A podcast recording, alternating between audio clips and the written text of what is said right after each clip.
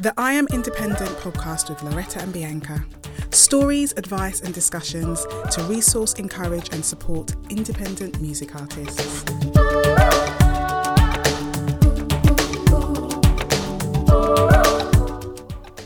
Welcome to the I Am Independent podcast with Loretta and Bianca. Um, today we are talking to an amazing singer songwriter, an Australian singer songwriter um, who is currently living in Berlin. We talk about her journey from Australia to London to Berlin, um, from publishing deals to touring, and now she does hundreds of shows a year and is supporting herself independently. So um, enjoy this um, episode of Georgie Fisher talking about her independent artist journey.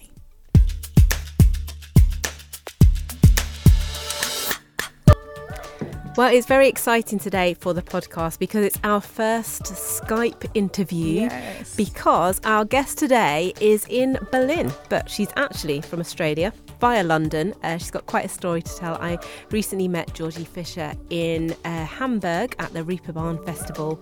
Um, she's an amazing artist with a great work ethic, an incredible voice. And I just loved her story. And as you know, for the podcast, we uh, want to give you artist stories so that you can know that there's no one route, there's no one way of doing things, and be inspired by people's highs, but also their lows as well. And Georgie is a great communicator and an all round lovely person who well and truly looked after me in Hamburg. So we thought we'd have a chat. So, Georgie, welcome to the podcast. Thanks for having me, Loretta. And thanks for all the lovely compliments you just gave me. it's all true. It's all true.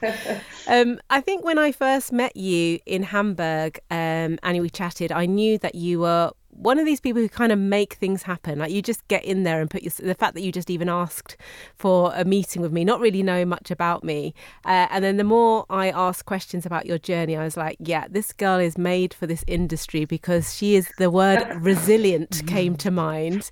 Uh, and when resilience meets talent, then there, there's going to be some results, I think. Um, but are, are you aware that you come across in that way, or is that something you've had to, to work on? Um, that's not something I've actually heard before. Um, that you considered me to be resilient uh, and that I'm a person that makes things happen. It's a great compliment. Again, thank you very much. Um, but I guess I haven't really thought about myself in that way.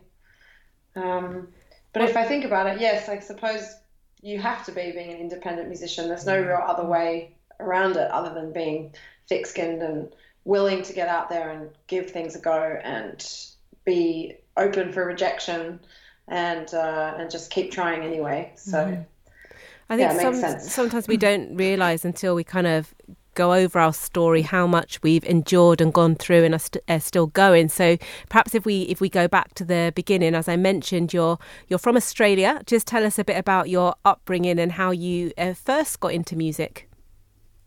Okay um, i guess i could say i come from a musical family. My um, my mother used to be a singer uh, when I was growing up. I remember her doing gigs in restaurants and stuff like that, um, kind of more as a hobby uh, on the side.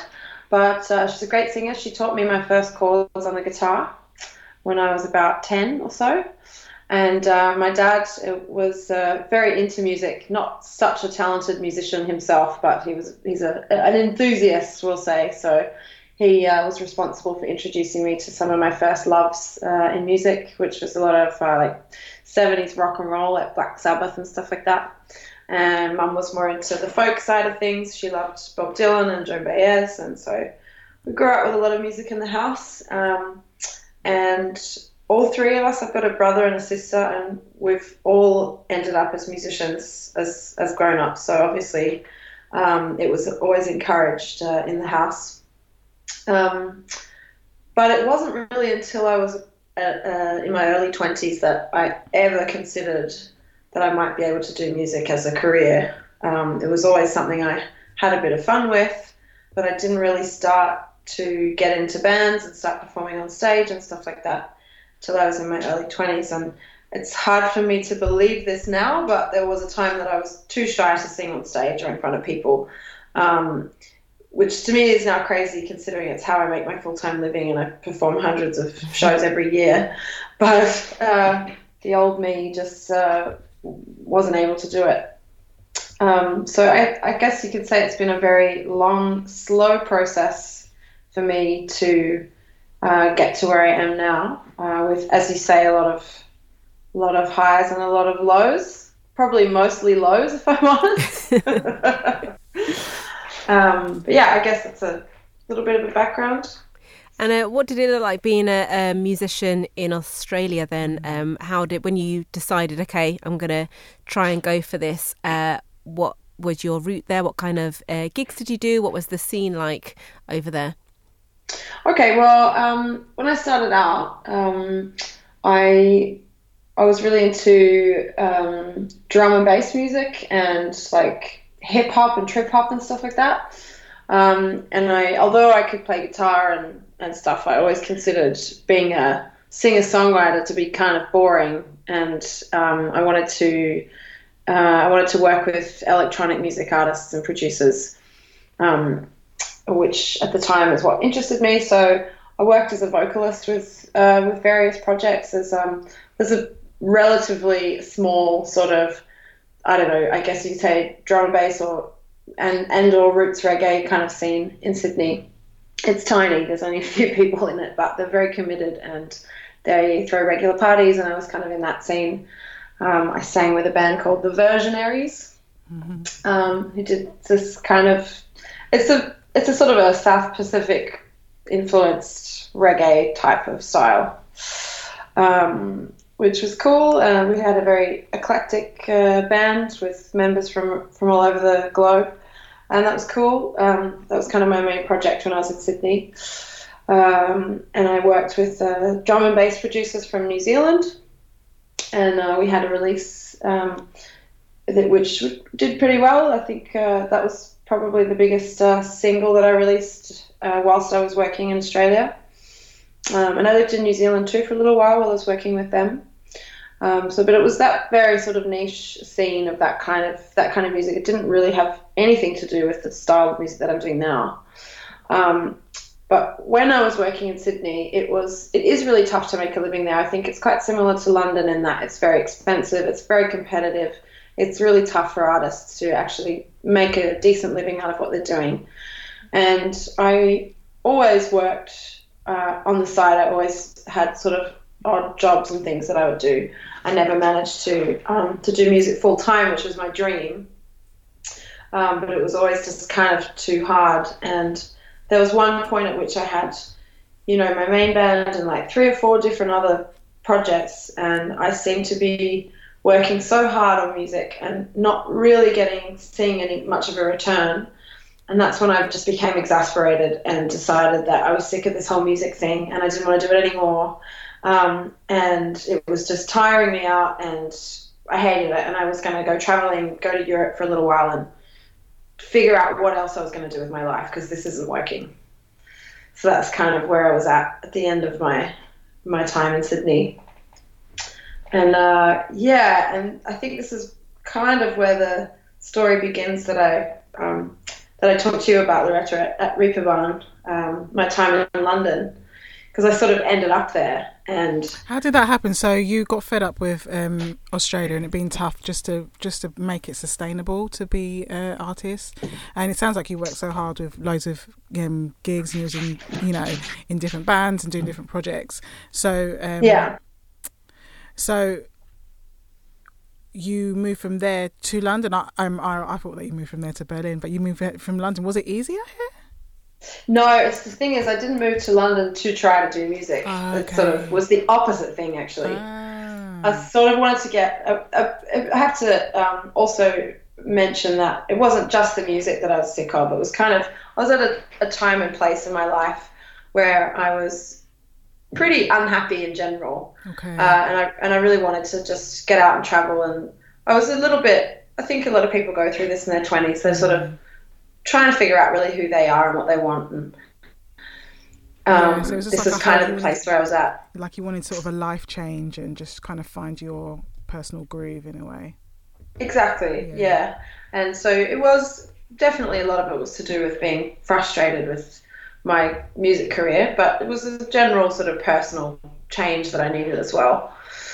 Um, and I, I don't know. I didn't really have a plan. I just saved a bit of money and thought I'd go and travel in Europe for a little while, just sort of see if I could feel a little bit better somehow. So, um, so what happened in London to uh, to change that? Well, it was a funny situation. Like as I was saying, I, I didn't ever really want to do that, go down that singer songwriter route with the acoustic guitar and and whatever. Um, and I'd always preferred to collaborate with others. And then I think it must have been over a year since I'd done any kind of music, written anything, practiced anything, had a gig. I had just decided to leave it behind me. And then I showed up in London and um, I was working in a bar, that terrible cliche of the Australian traveller working in a bar in London. That was me. and um, and I just met this woman there. There was this a table um, of of people that I was sort of over. I could overhear the conversation, and I could I figured out that it was an artist and her management team, and they were talking about her new video and her photo shoot and when the single was going to come out and stuff like that and touring and blah blah blah. And that was the moment at, at which I realized that I miss that, mm. that I want that back.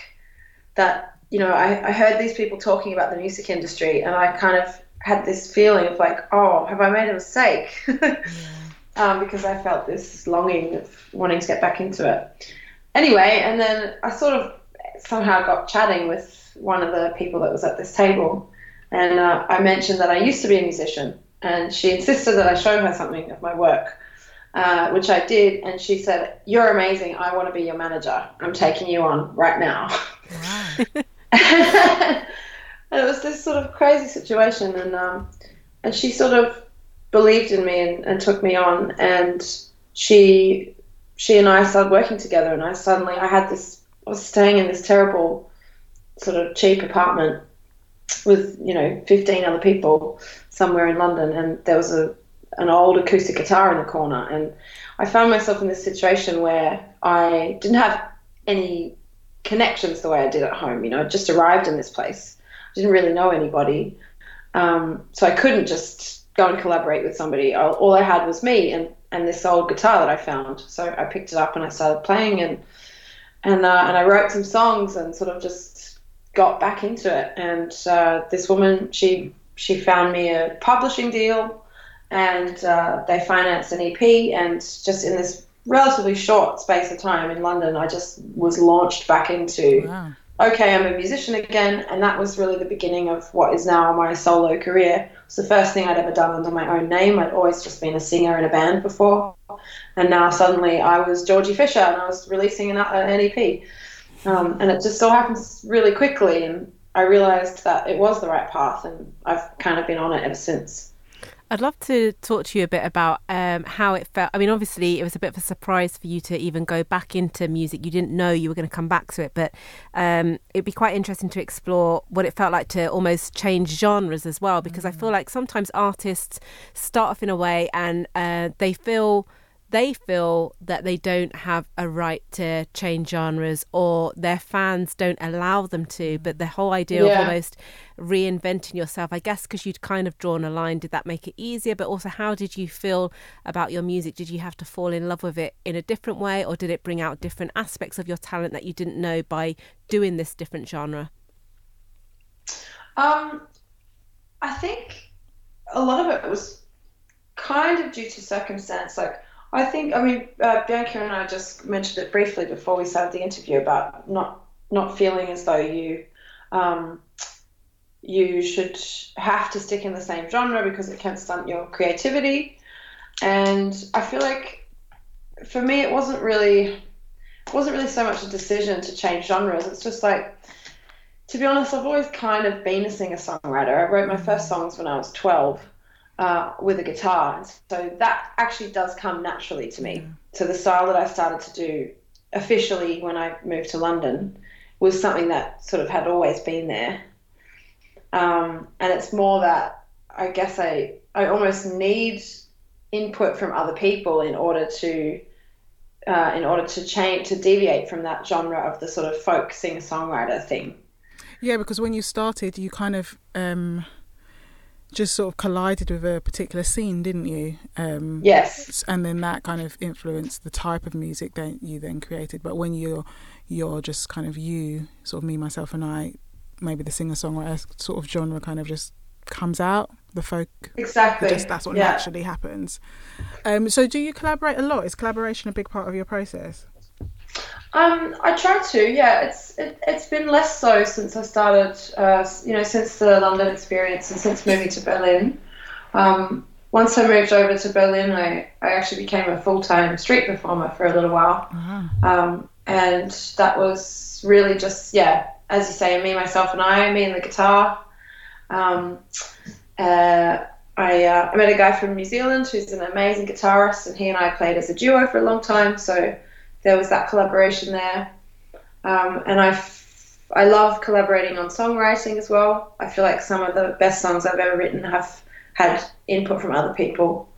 Um, and I love to try to really serve the song rather than.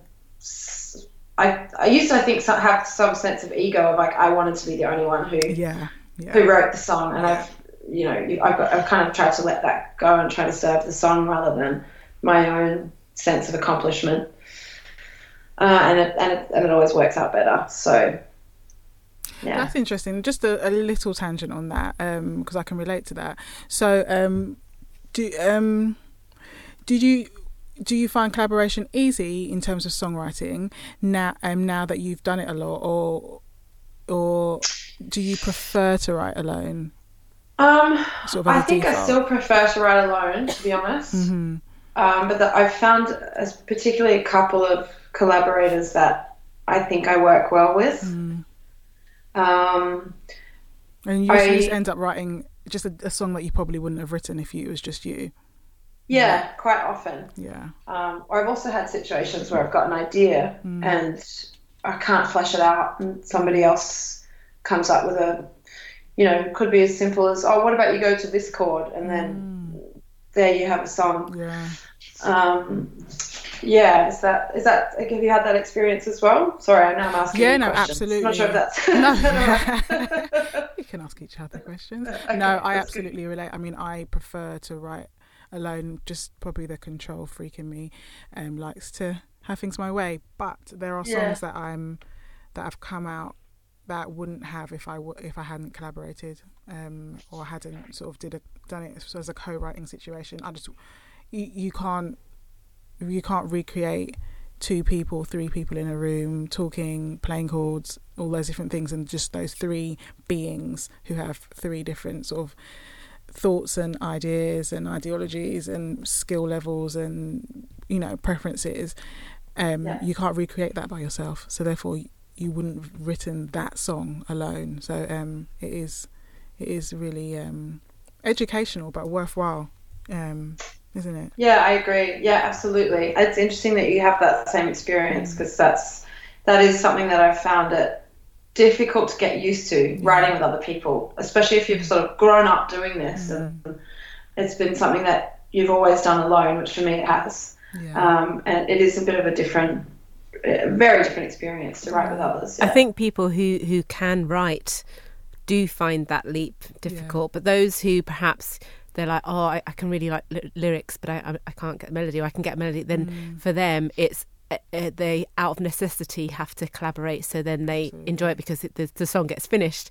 But if you're able to do that by Yeah. yourself, it's quite a vulnerable thing to Mm. give up and and and space. Uh, to come in, I think I think that's that's quite common for the artist. And the ego thing that you said, like I would l- ideally, the real truth is that I would love to say that I wrote the song all by myself. Like, Yes. oh, I wrote that. And be like, oh, that's so great. You're amazing. Um, and there is a little bit of that, I think, um, as a songwriter. Absolutely. Um, it's just good to just to be tr- be truthful and honest. There's a little bit of Yeah. that, but um, I guess you say, when you're trying to serve the song and trying to create great music, I think um, you are able to set the ego aside a bit yeah. easier, um, and that that either, as you say, either you f- come there out of necessity, or you just it's journey journeying in the craft and going actually. I just want to make great music, however Mm. that comes, you know.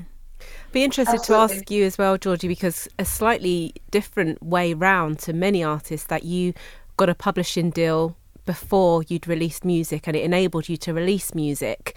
Um, mm. What did that feel like um, at the time? And in hindsight, is that something that you're pleased it happened uh, that way round? What's your experience of that as an independent artist? Um, to be honest, when it was all happening, I didn't really have much of an understanding of how all that worked. Mm. Um, I was just sort of going along for the ride. Um, and in terms of my personal story, um, as you said at the beginning, there is no one way for any artist to make their um, to be successful or to, to become who they are. And for me personally, in terms of my personal story, I think I can't imagine it having happened any other way. It's just, it just, uh, it, I, I, went from being a person who was kind of a bit lost and not sure what I was doing mm. to somebody who I feel today is very focused and balanced and sort of happy, I suppose. And I'm not sure if I would have come to where I am now if it hadn't been for all that that happened mm. uh, in London with the publishing deal and stuff like that. So I'm not sure I can really comment on whether it would have been better this way or mm-hmm. this way or the other way uh, because just the way it happened for me is just the way it happens, and I'm and I'm very happy that it did happen that way. Were there any benefits of having the publishing deal um, did it did it help you as a creative, or even just to move you along a bit? Um, um, it helped me, yeah, in many ways. Um, a, a, huge part of it was financially. It's mm-hmm. as, as you guys know, it's really tough to um, to finance albums, especially when you're living in a big, expensive city like London. Um, and I just don't think I would have had the money to do the recordings without that. So that's that's one thing. But also just in terms of um, I feel like there's really something to be said by just having somebody else who believes in you. Yeah. Um, just having someone who's on your team who says, you know, who's not just like your mum, mm. who says like, you know, I, I think what you're doing is great. Um, so it helped in that way, just really just in terms of mm. like ha- having a self-esteem boost. Um, and then of course uh, with connections as well. Mm. You know, I was sort of now dealing with a London-based company who'd been there uh, working there for decades who had connections all over the place and were able to sort things out that I, as an Australian traveller with no friends over there, would have been able to uh, to secure. So, so yeah, it helped uh, in, in, a lot of ways. And if um, anyone else was kind of facing a situation where they, you know, they were being offered publishing, what would your advice be to them? Um, my advice would be to and this is my advice when it comes to any any relationship that you're building in the music industry, to just make sure that you get along with the people in on a personal level, and that you trust them, and that you believe that they have your best interests at heart.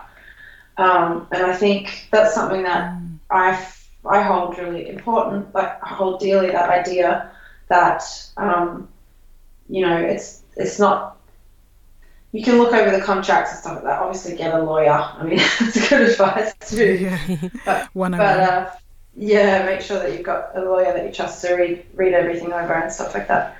Um, but yeah, that that would be my my main piece of advice is to just make sure that you you feel that you trust the person and that, that they have your best interests at heart and that you've got a good feeling in your belly about it. I think people underestimate that actually. I mean, it, it's something that comes up time and time again um, in our podcasts and in our chats with artists. Of course, ultimately, it's the music business.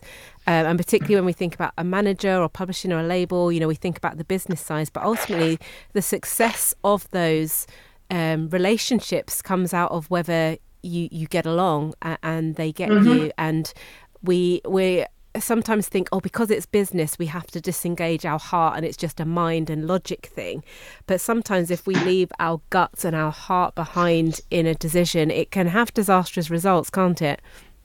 I agree, yeah, definitely. I think for me that's really the most important thing because it is business, but also if you know if any if anybody's sort of in business just to make money, then there are industries that are more effective at that than music. You know, like, you could go and be, become, you know, become a hedge fund manager or something if you're really just interested in profit. Um, whereas if you are genuinely interested in the arts and interested in furthering artists' careers and, and stuff like that, then yeah, it does come down to uh, whether or not those personalities um, engage with each other well and whether or not there's a level of love and respect there. And that to me is more important than anything else. Mm-hmm.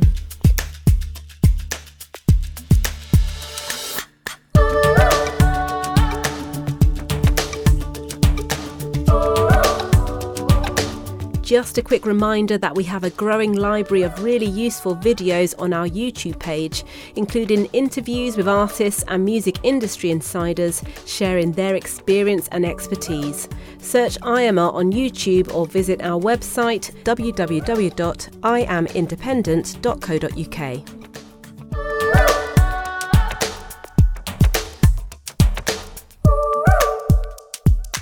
Now, London's known for being a, a, really difficult city to do anything, just to, to live really and pay, pay your bills. But um, you've ended up in Berlin, and I have to say, when I was at Reeperbahn in Hamburg, I met so many people from all over the world who all live in Berlin who say it's the best place in the world to be as a creative and an artist. Just tell us, because we missed a bit out the story of how you ended up in Berlin and what's it what it's like to be there as an artist. Okay, cool. So. Um yeah, so part of the reason I moved to Berlin is because I, my visa ran out in the UK and it was not able to re- be renewed. Uh, and I thought to myself, okay, like obviously I've told you sort of the first part of my story about being a little bit unsettled and kind of unhappy at, at home, and then having moved over to the UK and sort of like things were sort of going better, and I felt like I didn't want to go back to Australia now and that I'd like to stay on this journey of, you know, exploring. And I decided to move over to Germany because A, there was a great opportunity for a visa there, and B, I had visited Berlin and I'd fallen in love with the city and I thought it was great. And I thought I could try it for a year, just see if I like it. Um, I'm still here six years later, so obviously it's gone well.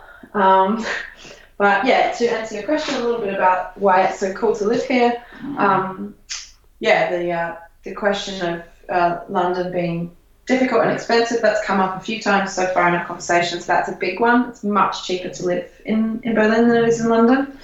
Um, the uh, the Germans have got a bit of a different attitude towards uh, renting and home ownership than we do in the UK and in Australia. It's like we have this sort of Australian dream of owning your own home, you know, buying a house, having a mortgage. That's sort of the done thing in Australian society. Here, it's that's not important. Barely anybody owns their, their home. Most people rent, and the rents are kept low by the government. So that one thing just makes it so much easier to get along. Um, if you if you are a, a, young person who's just moving in and doesn't have an intention of owning owning a property, you just want to rent, it's just super easy. Um, so that's one thing. Also, uh, it is it's always been a sort of the artistic capital of, of Germany. It's always attracted um, artists and poets, and you know everywhere you look, there's somebody here doing a creative project, and everybody's collaborating with each other and helping each other out. Um, and there's a real audience here too. So even if a if you're a non-artistic person, if you've chosen to move to Berlin, chances are it's partly because you're interested in art and you want to go to galleries and you want to go out to concerts. And so there, there seems to be everywhere you turn, there's somebody who's kind of interested in what you're doing. It doesn't feel like such a fight mm. like it always did for me in London or in Sydney, where you've got to kind of convince people that what you're doing is legitimate. You just sort of don't have that here. It's just a different mindset. Um, so, yeah, that's been my experience with the city. And um, also it's just kind of practical for touring. If you're a musician if you want to tour europe um, it's very central. You can very easily get to france or italy or switzerland or somewhere to do a little tour. And germany itself is great for touring as well. Um, so yeah all of those reasons has just made it kind of perfect. And now I don't ever want to leave. so, so for an artist, you know, obviously as an independent artist, you want to do gigs and do your thing, and then you do want to grow your career, and, and touring is the way to do that. So, say somebody in the UK wanted to sort of tour um, Europe, when Europe is a big place, but um, say they wanted to start in Berlin, um, what other countries do you?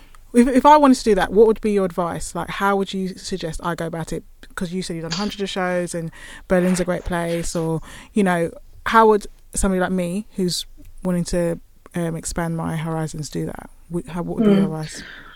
Um, I've got so um, although obviously uh, Europe is very connected. Um, both geographically and politically, I still find that the the countries are still kind of uh, pretty insular. So um, to tour, yeah, as you say, Europe's a big place. Mostly I tour in either Germany, Italy, France, mm-hmm. or Switzerland. And I, I think it's probably better to think about it in those terms of, mm-hmm. of touring in each country. Okay. Um, you know, you can sort of maybe do one that overlaps from southern Germany to northern Italy or something like that. But mm-hmm. um, there tend to be so I work with a few bookers, mm-hmm. and they also tend to kind of stick to their own country. Mm. So there's one booker that I have in France. She doesn't have any connections at all in Germany, but she'll book you right along the border on the French mm. side. Do you know what I mean? Yeah. And then, but to, to sort of get connections in cities that might only be 50 kilometers away, but they're in the next country, um, it's sort of a whole separate ecosystem. Um, so that's something that I've that I've kind of learned, I guess. Um, and you've done that all yourself, George. You've made your own connections, just done that hard work of the research and initially um, the bookings yourself. And are some of the tours do you literally book yourself as well? Mostly, yeah. So I, I, I booked pretty much everything myself. I've built, I've built up. So kind of a couple of years ago, like when I moved to Berlin, I was only playing in Berlin, um, and as I think I mentioned, I was full time street performer, and I was I was out there every single day playing on the streets, playing in the bars. Um, they've got this culture of, of hat gigs in in Germany. I don't know if this. I know it's definitely not a thing in the UK, but it's like instead of paying a ticket price, it's, it's a donation based okay. system. Okay. So, um, which is kind of very strange coming from you know, like if you play a gig in Sydney, you get a fee, you get paid. It's not and obviously that is a thing here as well. But I have, I have Berlin, done gigs in London like that. Actually, city. yeah, I've done that. Sorry. Uh, sorry to interrupt. I did gigs in, in London like that. Actually, about two gigs where they like, yeah, they pass the hat around at the end of the gig, and you know. But British people right. are tight. Very tight. We do. We right. went, home, we went home with a few pennies, but um, yeah, right. Better than nothing. Right. So, yeah, that's the thing. Like here, it's different. It's a really big part of the culture, not just in Berlin and other places too. And, and Germans are very generous. Like it's a, wow. it's like a, it's almost like a direct sort of real life crowdfunding thing. It's like people are really, they, it's their way of showing you directly how much they appreciate your art. Wow. You know, and it is a thing. It's a, it's a, it's a big part of the German culture, which was very strange to me when I arrived. Um, but it's a particular thing in Berlin. It's partly because it is a poor city. It's like I think it's the only European ca- capital city that actually decreases its nation's GDP. It's like, wow. um, yeah, it, it's it, it is a poor city. It's still recovering from from socialism. Like, mm. there's a reason why a lot of stuff is cheap here. It's like a lot of people are also struggling. You know, it's not it's not all just a, an artist's playground. It's mm. like it is still being rebuilt even from the Second World War. There's a lot. There's so much going on economically here. And a lot of places just can't afford to pay you, so they ask you to play there, and then they ask the audience to give directly.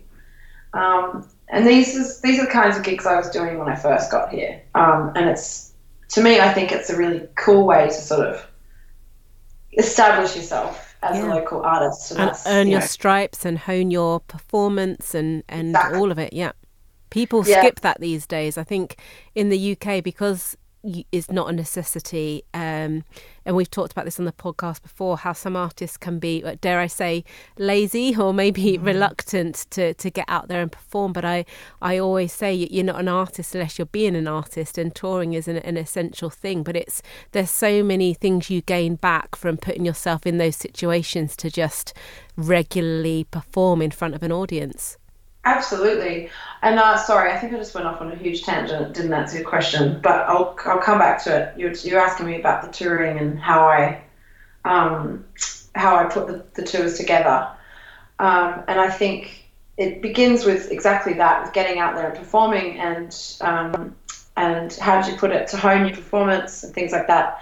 And that was where I really started and I had no idea how to go on tour, and all I wanted to do was go on tour because I played every night in Berlin, and so I decided to figure it out, and I sat down and figured it out, and I asked for help from people that I knew, Berlin-based bands that that also went touring a lot, and um, and it is really just a question of trying to work your contacts and figure out who might be able to get you a gig in the next city and then the city after that. And um, yeah, and I've sort of I've gotten to a point now where I I book all my own tours, but I have a lot of help. Mm. So I work with three or four different booking agencies. I don't have any kind of exclusive contract or anything with anybody.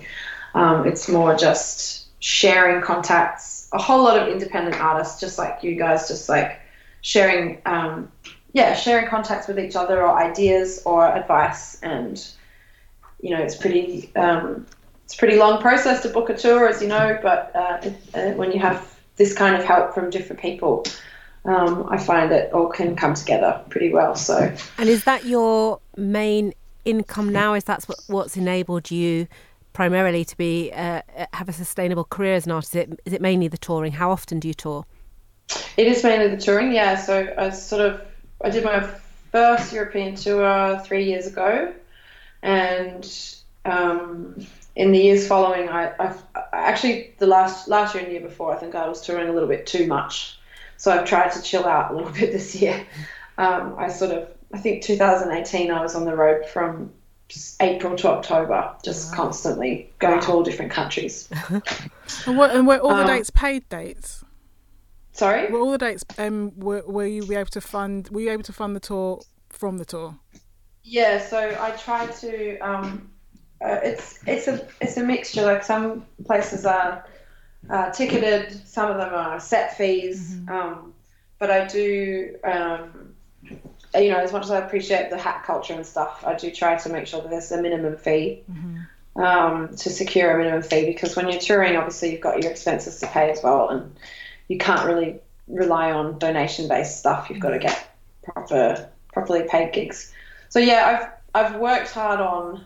Um, I'm actually very lucky to have a background in logistics.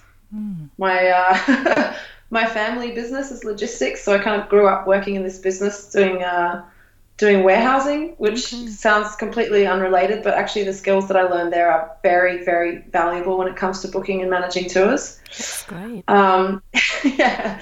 So I've worked a lot on um, just having like a few ideas in mind. Like, for example, don't book cities that are too far apart from each other. Mm-hmm. Um, make sure you've got an idea of what your expenses are going to be before you set out.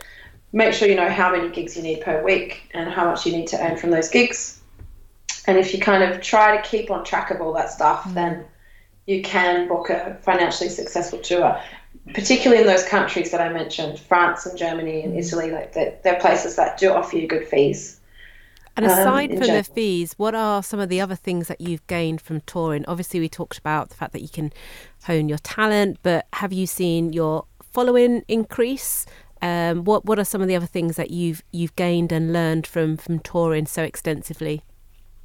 Um, yeah, I think it's. Uh, I try to go back to the same cities because it's it means that you do have a, a following in, in cities other than your home city. So um, I I try to go back to the same places, kind of you know every every quarter or half a year or something like that, um, and and I find that that's that's really valuable to continue to build a fan base. Um, because yeah, I mean, as you know, like for an independent, like you don't you don't sort of have um, huge following, but you can build them sort of really face to face by doing those gigs. Um, and yeah, I found that that's been really helpful. Um, and it just it enables you to expand a little bit more and not just be in the same place all the time. Yeah. One of the things um, that we chatted about, Georgie, when we met in Hamburg, is as much as for me, and it's always interesting when I hear about artists who um, they don't realize how much they've achieved because you've got your head so much in it and you're doing the creative bit but you're often also doing the business bit.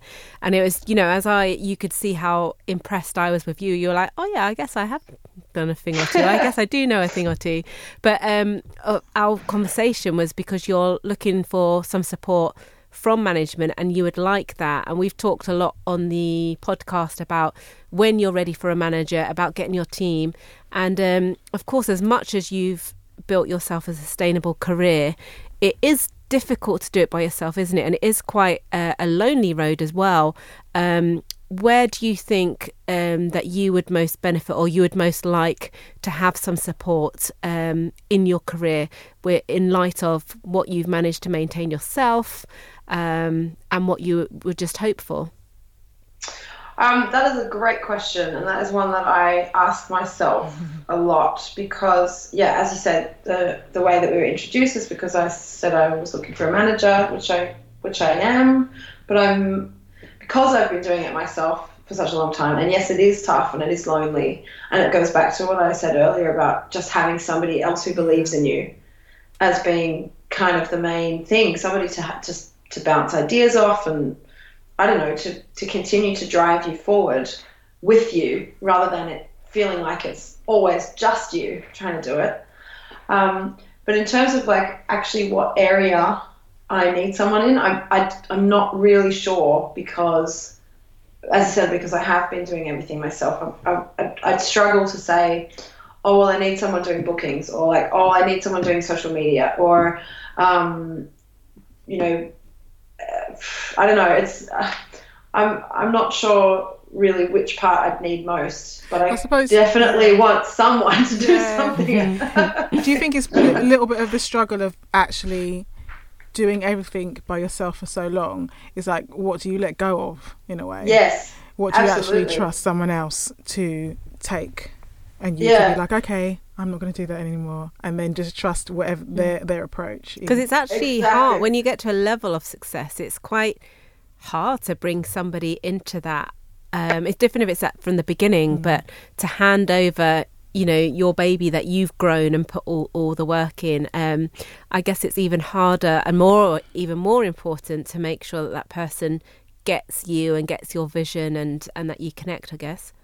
Totally, yeah, absolutely. That's the thing about sort of you can't just sort of go, oh, I need a manager, you know. So oh, you'll you'll do, or you know, it's got to be someone that you really get along with, that you connect with, that you approach things in the same way. You know, as we've said now a few times, there's no one path, um, and yeah, finding someone that you work well with and that you really believe in and that really believes in you is that's that's tough yeah. and uh, yeah, that and yeah, as, as I said, Bianca, like trying to figure out what you want to let go of, that's hard as well. Like I think you mentioned being a bit of a control freak earlier. That's something yeah. I completely relate to as well. Yeah. I always want to be in 100% control of everything that's happening. And if somebody came along and said, oh, I'll take care of the bookings, I'll do that part, I think I would struggle with that. Yeah, it would be hard. But um, it's just the right person. And as you say, the relationship will help you sort of allow you to do that. But what is great about your journey is that you have done so much for so long yourself. And you know as with a lot of relationships um, business ones can come and go but at least that you will know that actually even if you wouldn't like it you could continue your journey and grow your career yourself because you've been doing it for so long and you've built the skill set.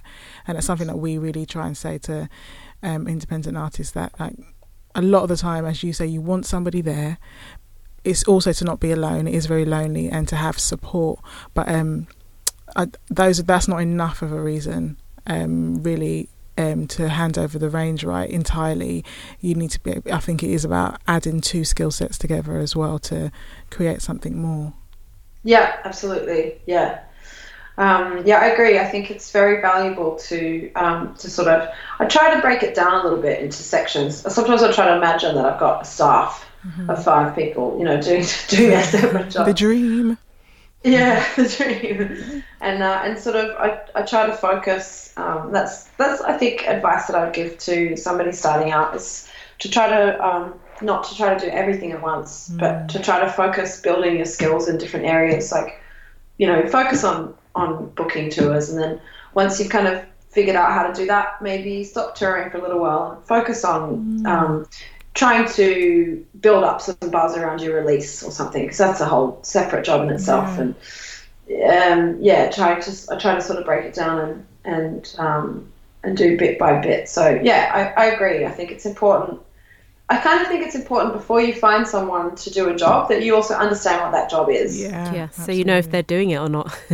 yeah, exactly. So you you understand what they're doing.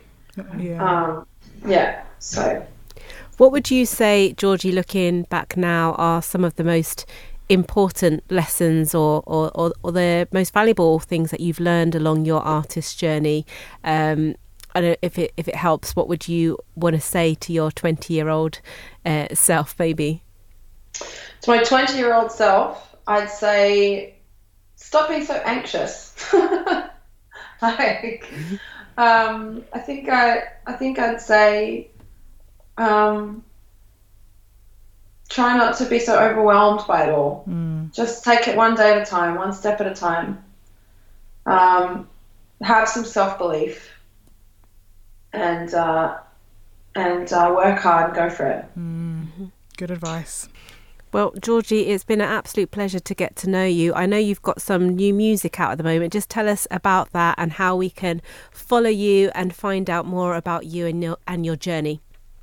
Absolutely. I've got a new single out. Um, it's been a little while since I've released music, so I'm really excited to have some new music out there. Um, the single is called Just Be, and uh, it's a true story. It's about a young girl who uh, I met in Slovenia, and she lived in a tiny town where she couldn't tell anybody that she was gay. And um, uh, and I identify as a bisexual woman, and I personally was very lucky to have um, very supportive family and friends growing up when I was kind of trying to figure out that stuff. And I felt awful for this young girl and for millions around the world who do not have that same opportunity. And I wrote the song about her and uh, made a video to go with it. Um, so yeah, it's all about self-discovery and coming out and being happy with who you are. And it is out everywhere on all the places where you can listen to music. Cool. And, and it's called Just Be. And what are your uh, social media handles so we can find you? I'm Georgie Fisher or Georgie Fisher Official. So Facebook and Instagram is both Georgie Fisher Official. Um, yeah, Spotify, you can find me under Georgie Fisher. It's all kind of, yeah, it's all kind of the same. My, my website is georgiefisher.com and all the links are there. So you can, You've done it the right way. Maybe just hit there. You've made yourself very go. easy to find. yes. Uh, well done. Oh, thank you so much for talking to us. Thank you for having me. It's been a great pleasure. Awesome. And don't forget to sign up to our mailing list where you'll receive a free 10 day guide especially designed to inspire and equip independent music artists with some really useful, practical, and inspirational resources. Sign up at www.iamindependent.co.uk. For more great content from I Am Independent, find us on social media at We Are Independent Artists. Check out our Spotify playlist for new music from independent artists. Search We Love Independent Music.